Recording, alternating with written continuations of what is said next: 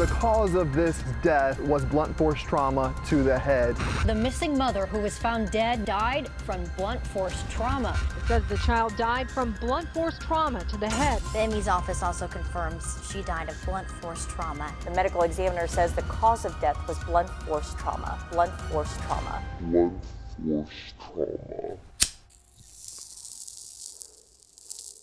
Test it again now that things are different. Bow wow wow wow. That's what you chose to say on the test? Yeah. Hello, and welcome to episode 9 of Blunt Force Trauma, the true crime podcast where we smoke weed and talk murder. I'm Jamie, I'm Mark. and we're married still. Wow. Um, and today I'm smoking a hybrid strain called Silver Glue. So I don't really appetizing. know. yeah, I don't really know what that implies, but um, it's good. It's strong. Um, I don't really know much else about it other than that. So It's glue. That's silver. Silver glue. Um, and Mark's not smoking any of the Ah, silver shit. glue, surprisingly. Uh, Um, but thank you to my cousin for rolling this one for me.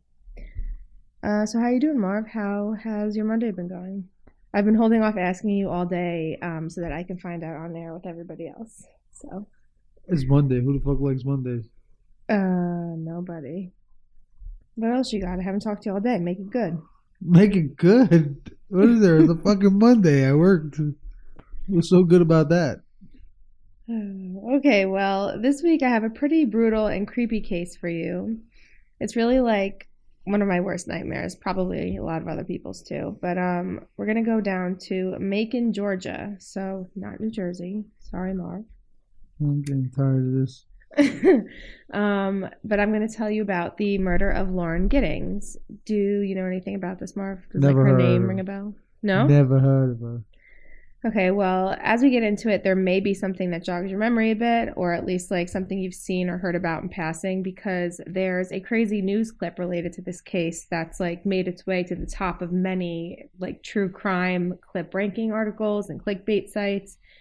And so, if you're into true crime, you've probably seen it somewhere at some point or another. But um, first, I want to bring you to the early morning hours of June 26, 2011.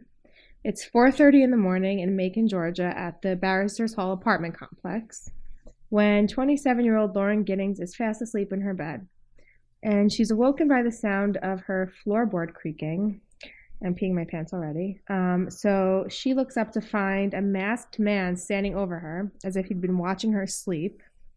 And he proceeds to jump onto the bed and place his hands around her neck in an attempt to choke her and the two struggle and fall off the bed, which unfortunately lands Lauren in a prime position for the assailant to mount and strangle her. Like, can you imagine waking up to that for even a second? No, I'll just go back to sleep. I'll like dream. I'll like dream about it and like shoot awake terrified. I cannot begin to actually put myself like. I'd wake up and be like, "Oh, hi." "Good night." No, but seriously, what would you do? Do you think he'd be like? Obviously, the first On your instinct, toes or the first instinct would be like, like you've seen me hop out of bed pretty fast. I have for no reason though. It'd be like the middle of a Saturday morning, and I'd flip out thinking I have work, and I'd just hop Jump out, out of jump out of bed. And I'm like, what the fuck? like that would probably be my initial reaction, You don't think that you? I feel and like I would probably end up getting stabbed. Yeah, I feel like I might freeze before I go into like reactive mode, which gives this person Like you just time. become full body paralysis. Yeah, I don't know. That's so fucking scary. Um, I genuinely don't know what I would do. Um, although Lauren was definitely putting up a fight, like she was able to defend herself in some way, um, as we'll see later on. Uh, but the man was able to overpower her and proceeded to strangle Lauren to death. So now that you see why this is like my worst nightmare, let's rewind a bit, um, give you some background on Lauren and the events leading up to her death, and even what took place after the fact. Um, and we'll get into more details regarding the murder, of course, too. That was just like a general overview to sort of set the scene of what's going on here, but it gets a little crazy. So here we go. Um, my sources for this episode are the Macon Telegraph, WGXA News, AboveTheLaw.com, Talk Murder with Me, Ranker.com, 13WMaz.com, the Baltimore Sun, and a true crime podcast called Going West. Okay? What about going east? I don't know. Um, all right, so Lauren Giddings was born on April 14th, 1984, in Takoma Park, Maryland, to her parents Karen and Bill Giddings. Um, she also had two younger siblings named Caitlin and Sarah. And according to her family and friends, Lauren was like super kind and friendly. She was popular and outgoing and um, never had any trouble making friends. She was really well liked and got along with everyone and like had this overall caring and enthusiastic spirit that was like visible and contagious to those around her. So she was involved in her church, um, St. Mary of the Mills, um, a Catholic church in Laurel, Maryland, which is actually where her funeral ends up being held. So it's very sad. Um, she apparently didn't have a mean bone in her body and saw the good in people and was just like a God- good person herself. God bless that woman. God bless that woman. I don't see the good in nobody. Yeah. Um she was also pretty athletic. Uh she had played softball and field hockey in high school, which is like no joke. Lots of strength, stamina, and like agility, I feel like is required Oh, for that. So it's not like she was like weak or easy to subdue. You know what I'm saying? Like she was athletic. She had some muscle to her. Um, so back in elementary school, Lauren had met one of her best friends, Lori. So it's Lauren and her best friend, Lori. Okay. And the two had remained close through high school and even afterwards when they went in different directions for college, which is important to remember because she does come into play again later. Mm-hmm. Um, so initially, Lauren wanted to go to medical school, but her plans eventually changed, and she ends up um, attending Agnes Scott College in Georgia, which is like a small liberal arts college um, for women. And I guess she had always like an affinity for the South, like or Southern culture or whatever. So that's like what led her to choosing a school down in Georgia. Um, but in 2006, she graduates as a political science major with a minor in religious studies. And a year later, in 2007, she enrolled in the law program at Mercer University in Macon, Georgia, uh, where she decided she wanted to be a public defender and, like, essentially help people navigate these, like, super low moments of their life, you know? I get that. Mark has Just a just Just a pointed to the weed. Whoa. Just a hit. Episode 9, and Mark comes swooping in, Just a hit. asking. You gonna hand it to me or not? I man? just I feel like I should record it. What are we doing, man? Here you go. I'm gonna get fucking blitzed off that. Whoa. All right. if I become res- unresponsive at some point in this episode, don't worry about me. I'm fine. I'll just continue on. How you doing, Marv? oh no. First, let me out about the motherfucking force wrong. uh, Five seconds in. I could rumble. Let's go. Okay. Uh, right. So, um, okay. In 2007, Lauren moves into the Barristers Hall Apartments in Macon, which is like a small complex of apartments that were rented by other Mercer University law students. Making bacon. Yeah. um, it was sort of like an off-campus form of housing for students, like who were in the law program in particular. Uh-huh. So many of them lived there. Uh-huh. And these apartments were pet friendly, which worked out perfectly for Lauren, who was essentially like the real life Elle Woods. Um, she was blonde and beautiful and clearly a law student. Um, she loved pink and even tried to institute Pink Wednesdays at the office of her internship to sort of like Uh, build office camaraderie similar to like a casual Friday. nope, don't do that. Um, and to put the cherry on top, she had an adorable little Pekingese dog named Butterbean that went everywhere with her. She apparently had been kicked out of multiple supermarkets in Macon for bringing Butterbean into the store with her. So I get it. I'd love to take Dobby like everywhere I go, you know? The problem is Dobby's not little. I know. And if I can guarantee like he would sit still, like I'd literally take him to work with me every day, but there's no guarantee. Sitting still only lasts so long over here. Okay, so while interning at this Atlanta based law firm, she meets 43 year old David Vandiver. How old is she? She is 23. So he was 20 years her senior, but 21. All right, that's not. We're going to do the math. We're going to do the math accurate.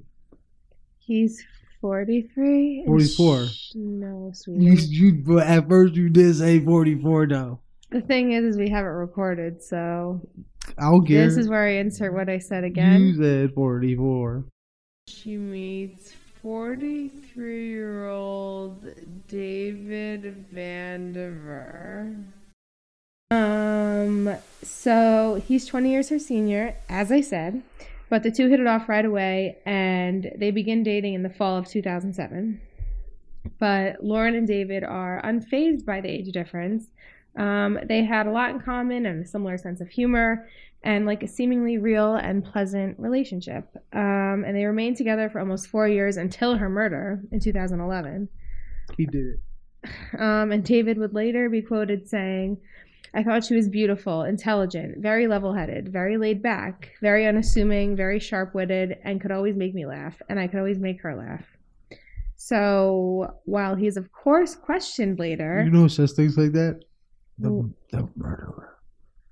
Well, Marv, while he is, of course, questioned later as a suspect in Lauren's murder, he was quickly cleared of any involvement as he was actually on a golf trip in California at the time of her murder, so he had a solid alibi. Bullshit. Mark, it's not bullshit. I have like 15 pages left of story that says it's not bullshit. Bullshit. His time here is done. No.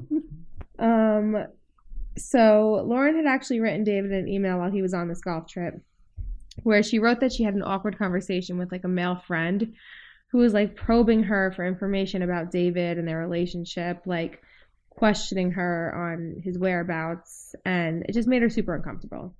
But David didn't get the chance to answer Lauren about it before her murder, so there wasn't really any back and forth in regards to who this person exactly was or like anything useful at the time um other than the fact that someone was like prying and making her feel uncomfortable follow Yeah. I'm, you you uh, seem like you don't follow what are you confused about so far I'm not confused about nothing. I'm fine. Okay um uh, and it should be noted that in addition to this weird encounter that she details in the email, she also shared with her friends and family that she felt like someone had been like watching her or maybe even breaking into her apartment while she wasn't there.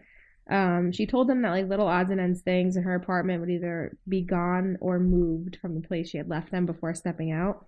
And she'd notice later on when she arrived back home. So, like two separate concerns of sorts, but they do end up connecting later on when we identify our killer here, who is not David Marv. Okay.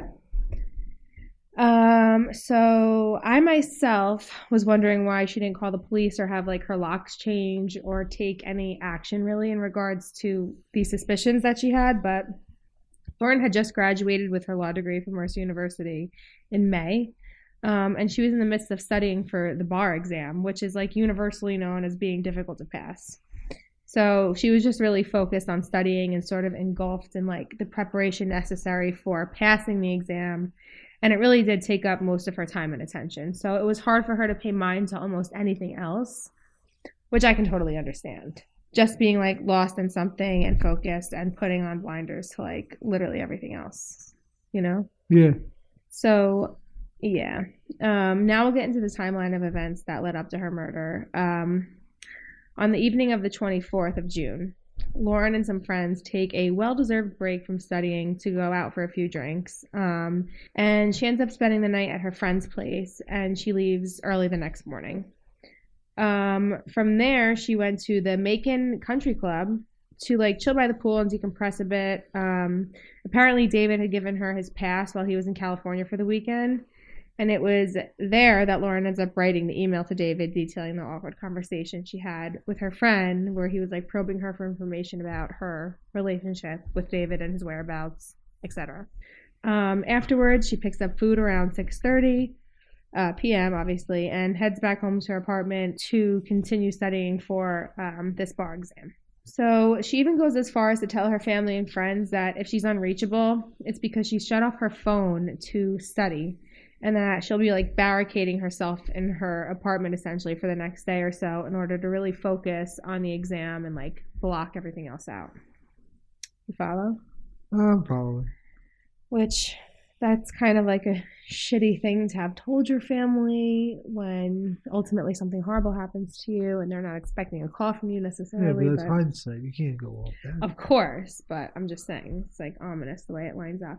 Um, so a few days go by actually with no contact from Lauren. Um, and at this point, her sister Caitlin and her childhood friend Lori, who I'd mentioned earlier, um, she was now based in Chicago, and she'd been reaching out to Lauren with no prevail. And despite Lauren telling them that she may be unreachable for a bit, um, this was certainly longer than she had let on. So when Lauren doesn't respond to a message that Lori claimed she would absolutely be responding to under like any circumstances, she grew even more worried and reached out to Lauren's sister Caitlin, sharing her concerns of Lauren's like whereabouts.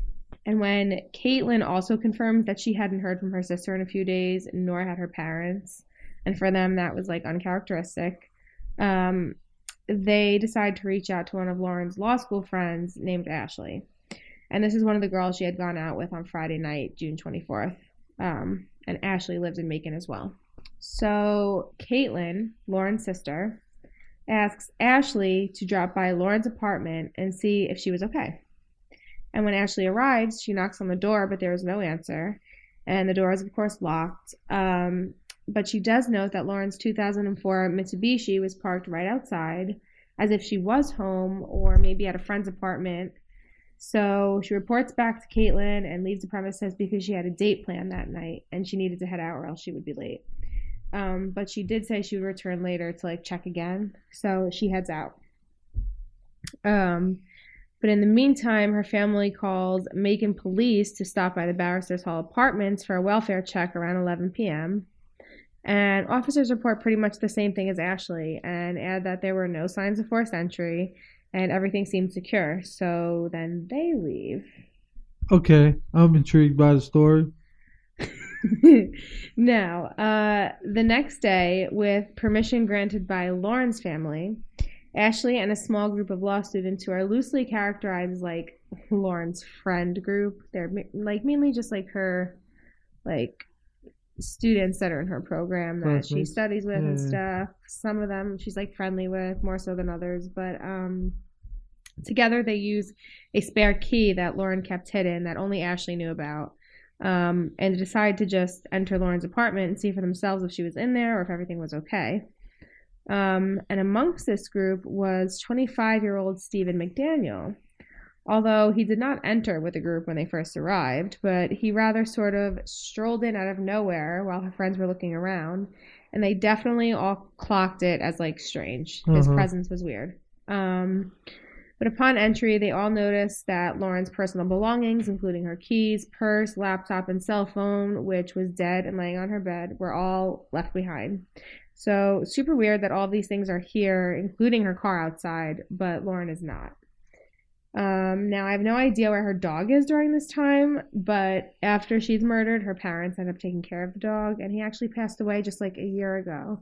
So, yeah, I don't know where he is during the rest of this story, but he ends up like unharmed and in the care of her parents. So, I don't know. I just wanted to note that. Um, you follow more? Yeah, I'm following. Butterbean. Butterbean. so her friends take her phone and plug it into the wall to charge it a bit so they can do like a little snooping. And they realize that she hadn't made any phone calls or sent any text messages since Saturday, the 25th. And it was now June 29th. So four full days later. Um, and with this, her friends call 911 to formally report her missing. And the very next day, a search ensues.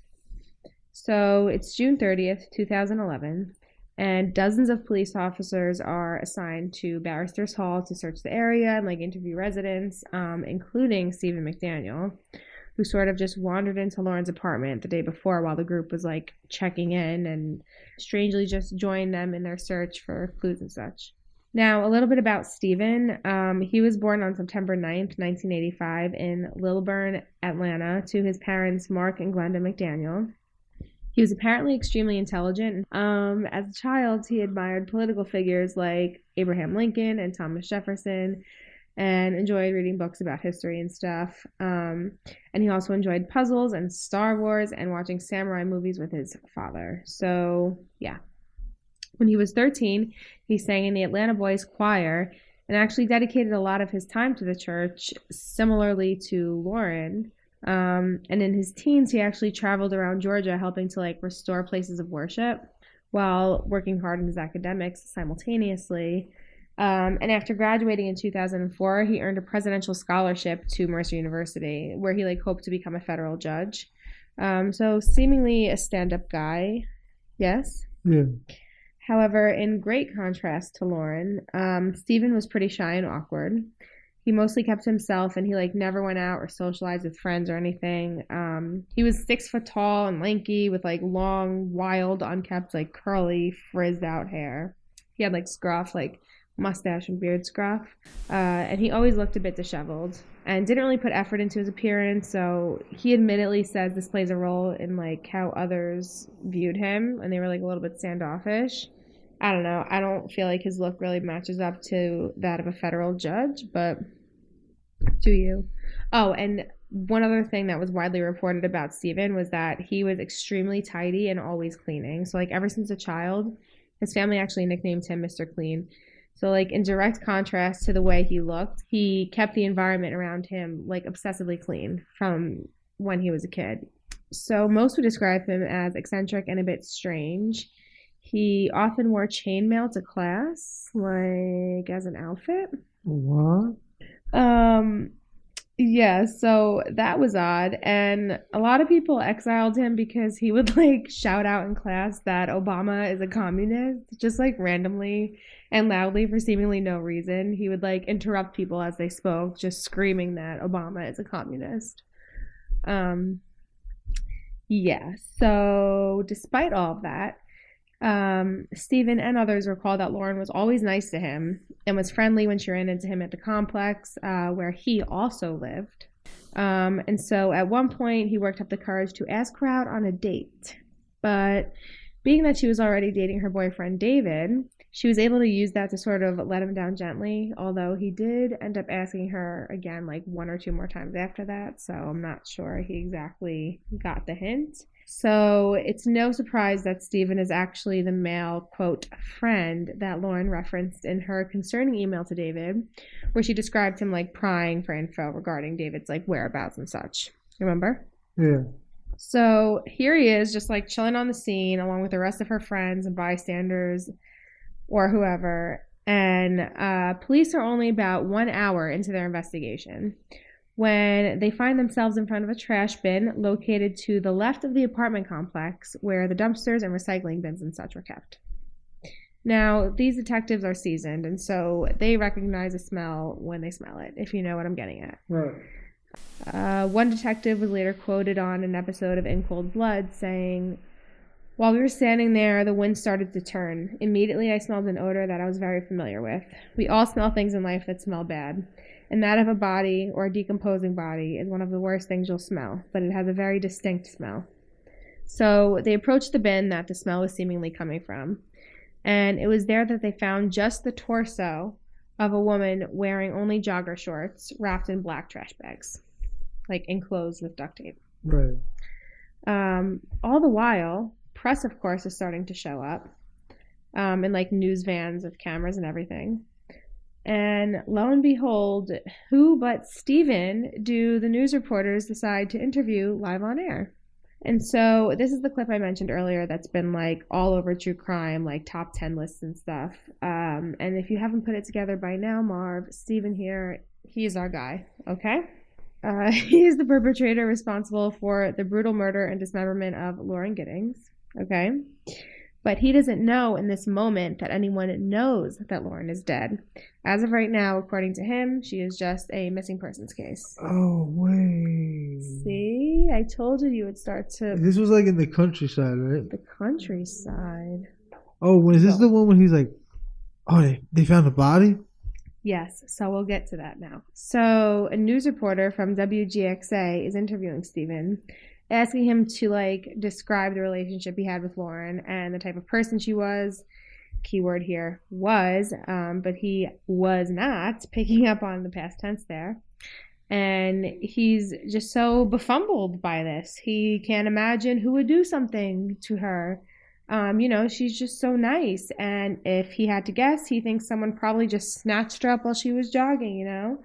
And he sort of just lets that all out to the reporter. Um, he definitely does not seem all there. Um, if I had like no context and watched this clip, at first I would maybe think he's like a little stoned. I don't know. Um, but I'm going to play the rest of the clip for you so that you can hear his demeanor completely change when the reporter mentions that the police had found a body. Now, there's of course more behaviors to observe when watching the clip, so we'll post it to our Instagram um, at Blunt Force Trauma Pod. But even just listening to the audio, it's pretty obvious like how shook he is. Okay, so here we go. I'm gonna play it for you. She and I were we were both JD students. Um, we graduated back in May. What kind of person was she? I mean, how did you, what did you see? I mean, she's as nice as can be. I mean, very personable, very much a people person. Do you know anybody that, any enemies she might have had, somebody that might want to hurt her? No, I mean, we're, we don't know where she is. I mean, the only thing we can think is that maybe she went out running and someone snatched her. Because I mean, we went at, we went over. One of her friends had a key. We went inside and tried to see if there was anything amiss, but I mean, she had a door jamb that was sitting right by it, so there was no sign that anyone broke in. I mean, the door was locked when everyone got here. I mean, we, we just don't know where she is. I mean, What about um, in the like the parking lot area? I know they've been doing a lot of. I think that's where they have recovered the body or whatever they recovered from there. body. Had you heard? Any, had you seen anything there? Had you seen anything there? I, I mean, we don't know if this is the same person.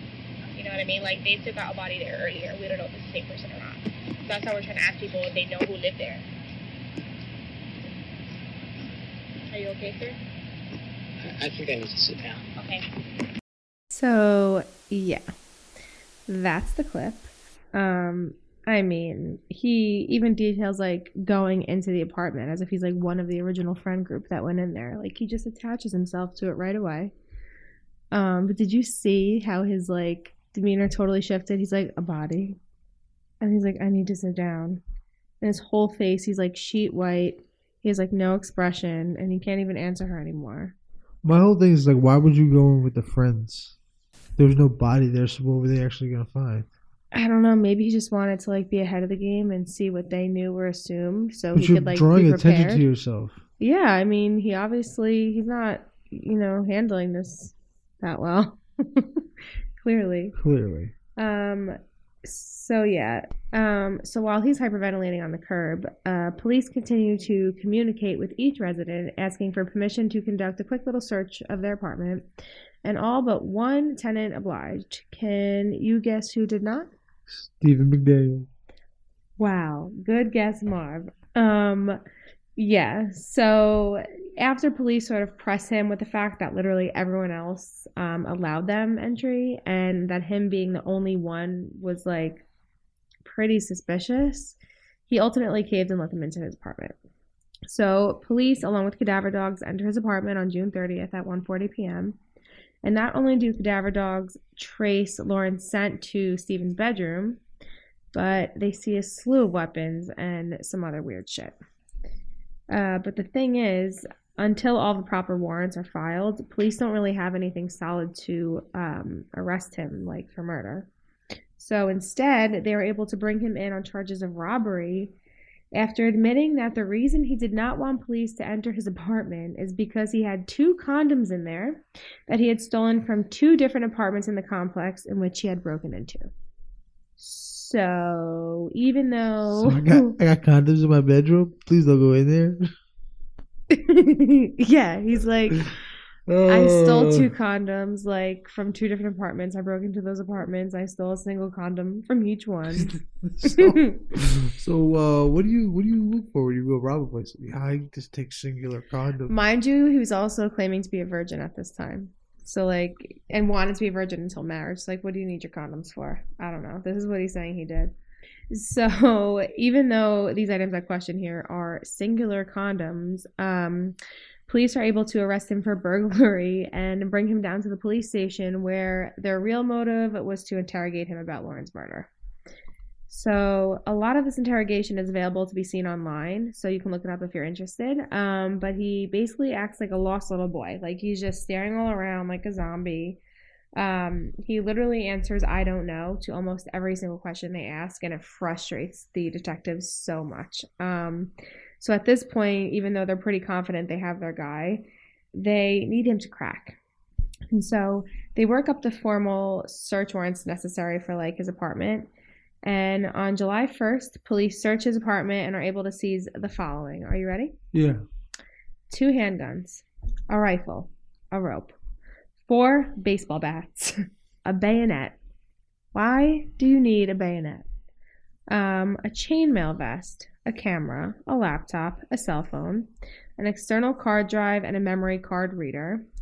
Um, receipts, including one from Walmart dated June 23rd, 2011, which put a pin in that. Okay.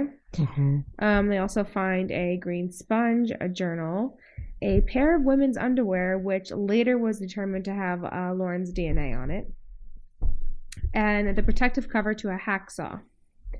Um, they later find the actual hacksaw in the laundry room of the like apartment complex where he lived with his DNA on it, of course. Um, but in addition to all of that, they also find a master key that accessed each and every apartment in the complex, which he presumably stole from like a janitor or the management offices at some point. Um, I wasn't able to find out how long he had this master key in his possession, but he had it long enough to film several hours worth of spy footage of Lauren, sometimes filming her sleeping from the inside of her apartment. Um, and other times he would put the camera on a stick and like held it up to her window or whatever as he like crept outside. So just fucking terrifying and like obviously proves that Lauren's suspicions were right. She was being watched and her apartment was being broken into. Um, so I don't know, it just makes me like so paranoid. Like that's so fucking scary. Um, and they also find searches on his computer for cannibalism and dismemberment porn. Uh, searches for nude Lauren Giddings, as if she's like some celebrity that's done like a nude shoot, that he'd like find stuff. Like, does he think that like there's just logs of women's naked bodies? Yeah. Um, so he searches for nude Lauren Giddings, uh, and he searches for molesting a sleeping girl. In addition to searching for how to permanently delete search history. So you caught. Um, with all of this evidence piled up, uh, they are able to get Stephen to crack um, as they wanted. And while he adamantly denied assaulting her sexually, he did go on to detail the brutal crime that took place in the early morning hours of June 26th, 2011, just a week prior. So, in Stephen's own account of the crime, he goes on to say that around 4 o'clock in the morning, he put on a mask and a pair of gloves and used the master key to access Lauren's apartment. Um, he stood and watched her sleep for a while. He you fucking creep. Um, before she heard the floorboard creak from him moving, which promptly woke her up, and she yelled at him to get the fuck out. Um, it was then that he mounted her on the bed and tried to choke her, but she put up quite the fight, which is proven by these like deep scratches that Stephen had on his stomach. Um, and in the struggle, they ended up on the floor, and Stephen's mask had come off. So she saw his face and called him out by name, like asking him to stop doing this. But that only motivated him to like overpower her even more and strangle her to death in her own bedroom. So once she was dead, he dragged her to the bathroom and placed her in the bathtub and headed back to his apartment until midnight of the following day. So when her friend Ashley had come to like check on her, and when police had stopped by to do that like welfare check, she was literally dead in the bathtub inside the apartment. So, midnight the following night, he goes back to her apartment with a hacksaw and proceeds to dismember her and clean up the scene and then dispose of her in a trash bin, although her head and legs have never been found. Um, and this is probably because he like dismembered her and put her in different like trash bags, the pieces in different trash bags, and he disposed of them in different um like dumpsters kind of on and off the campus area or like the apartment complex area. So what was crazy is that the garbage trucks were literally coming down the block, like right as the police were about to start their investigation, and they were stopped by police because of like a crime scene investigation. Had they not been stopped, they would have picked up the garbage, gone. Her torso probably would have never been found. That's probably what he was hoping for. They probably picked up her head and her arms and legs from another dumpster earlier on that he dumped it in and taken her to some landfill or something, like never to be seen again, unfortunately. But her torso, they were blocked from accessing the area and it was left behind. So, yeah. Um, so he is obviously charged with first degree murder.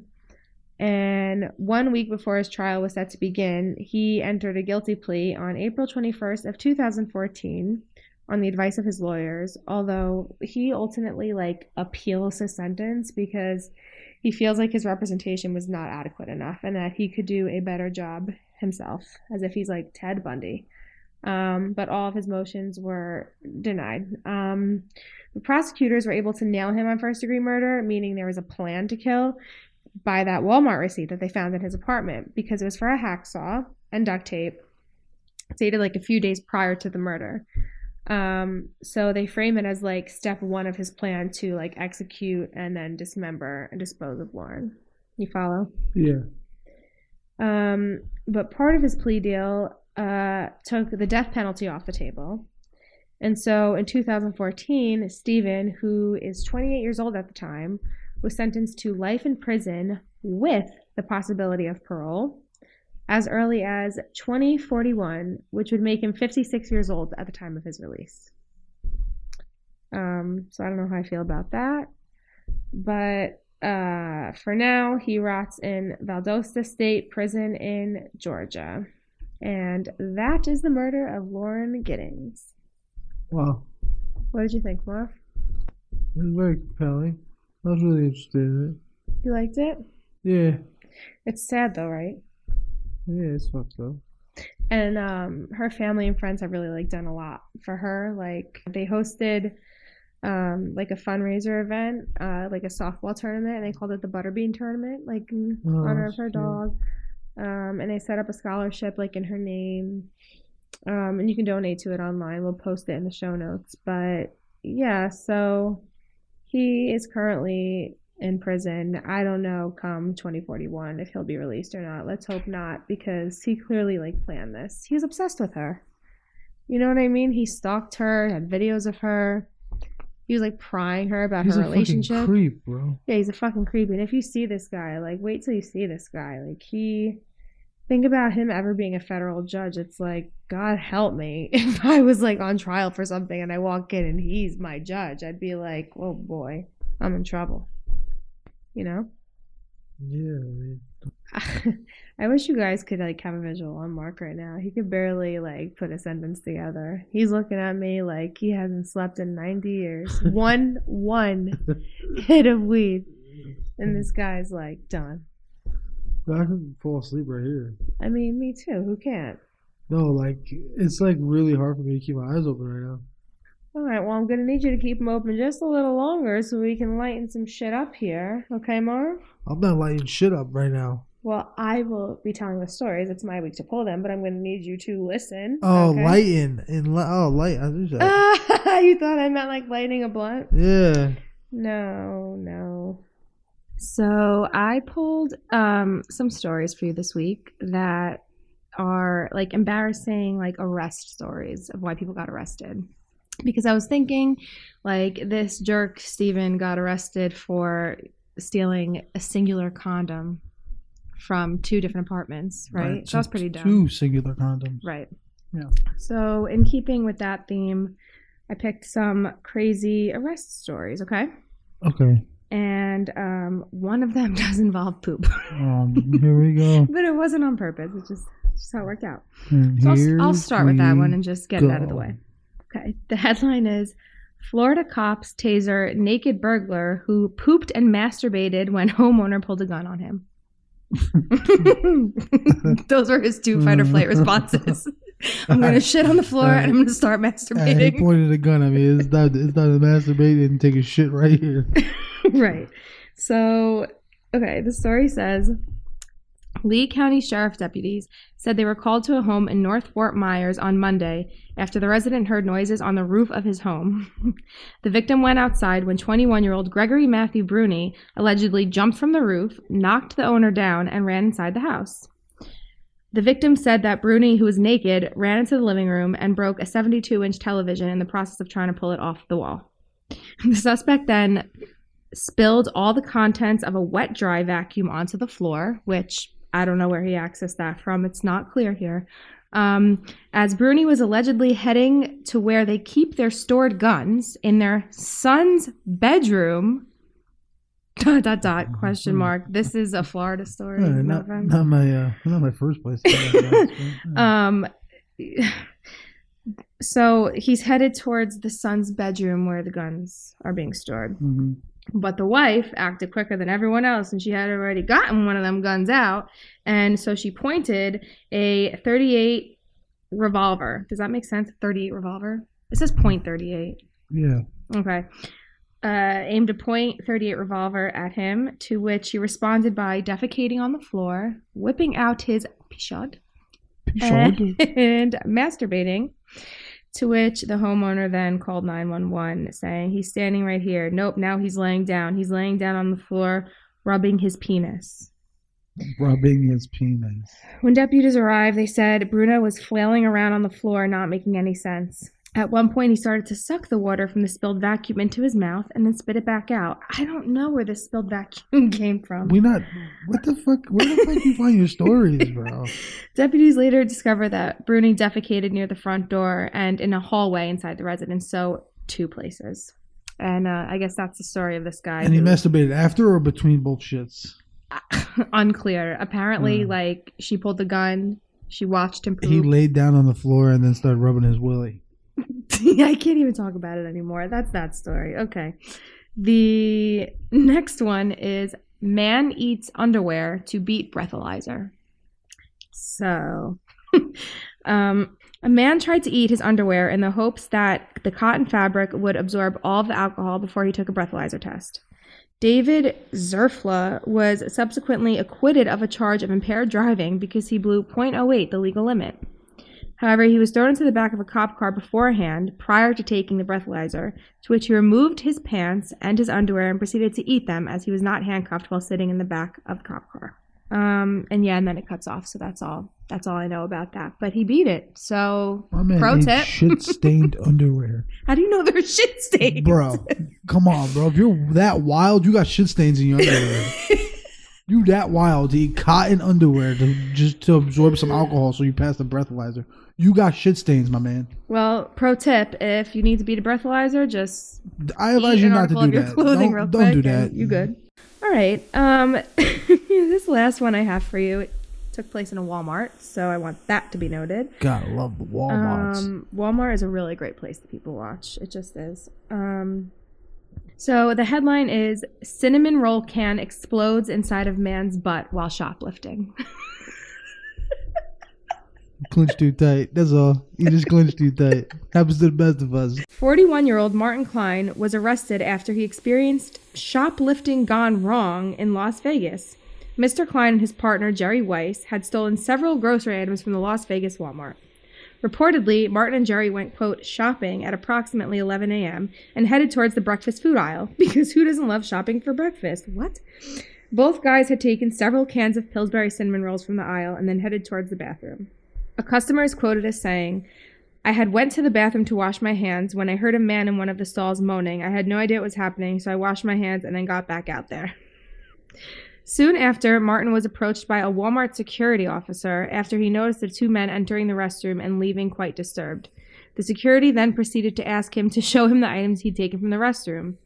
After Martin denied the allegations, he started to walk away and walk up to his partner. Security followed him as he met up with the other person, headed towards the restroom again. Michael Jones, a security guard at Walmart, said, I grabbed Mr. Klein, and that's when his friend squeezed KY jelly into my face. this just took a turn. I didn't know about this. KY got all in my eyes and on the floor. So, um, okay, I attempted to grab Mr. Klein, and that's when the both of us fell. This is the security guard talking. They slipped up on the KY? I guess. Oh, Um, fascinating. I fell on top of him, and that's when I heard a loud popping Hey, noise. yo. Mr. Klein screamed loudly, and then fluid started running from his backside. Fluid started running. What? What kind I of I was fluid? so disgusted, but at least I caught the suspect. what kind of fluid? Both men are being held on three thousand dollar bond. what kind of fluid though? Maybe it popped and he started to bleed. Wait, he put it in his rectum? Yeah. He put the can up his butt to try to steal it. Mm. like, Mm. put it in a pocket or something, guy. Uh. Why are you putting it up your ass? So he put it up his ass and then it Oh, exploded and then liquid came out. So I. I'm, I'm only assuming the worst on that one. yeah, me too. We're just going to let it rock. Um, yeah, so those are my stories for the week. I need you to do me a favor. Stay off the internet for a little while. All right. um yeah We'll do um so thank you for listening uh we hope you enjoyed this He's episode got a different set of buns in his pants now, so I don't know. oh my god Marv is just sitting here thinking of more and more jokes but it already passed It's all right. It's okay. it already passed I could bring it back. oh my god okay please um rate and review us on itunes and spotify um and we'll be out with another episode next It's Wednesday. Um You come join us next Wednesday because we're gonna get litty like a titty on a hairless kitty. Yeah. I I genuinely may cut this out. no, we're not cutting this out. This is my this is my promo. Your promo for what? Literally goodbye.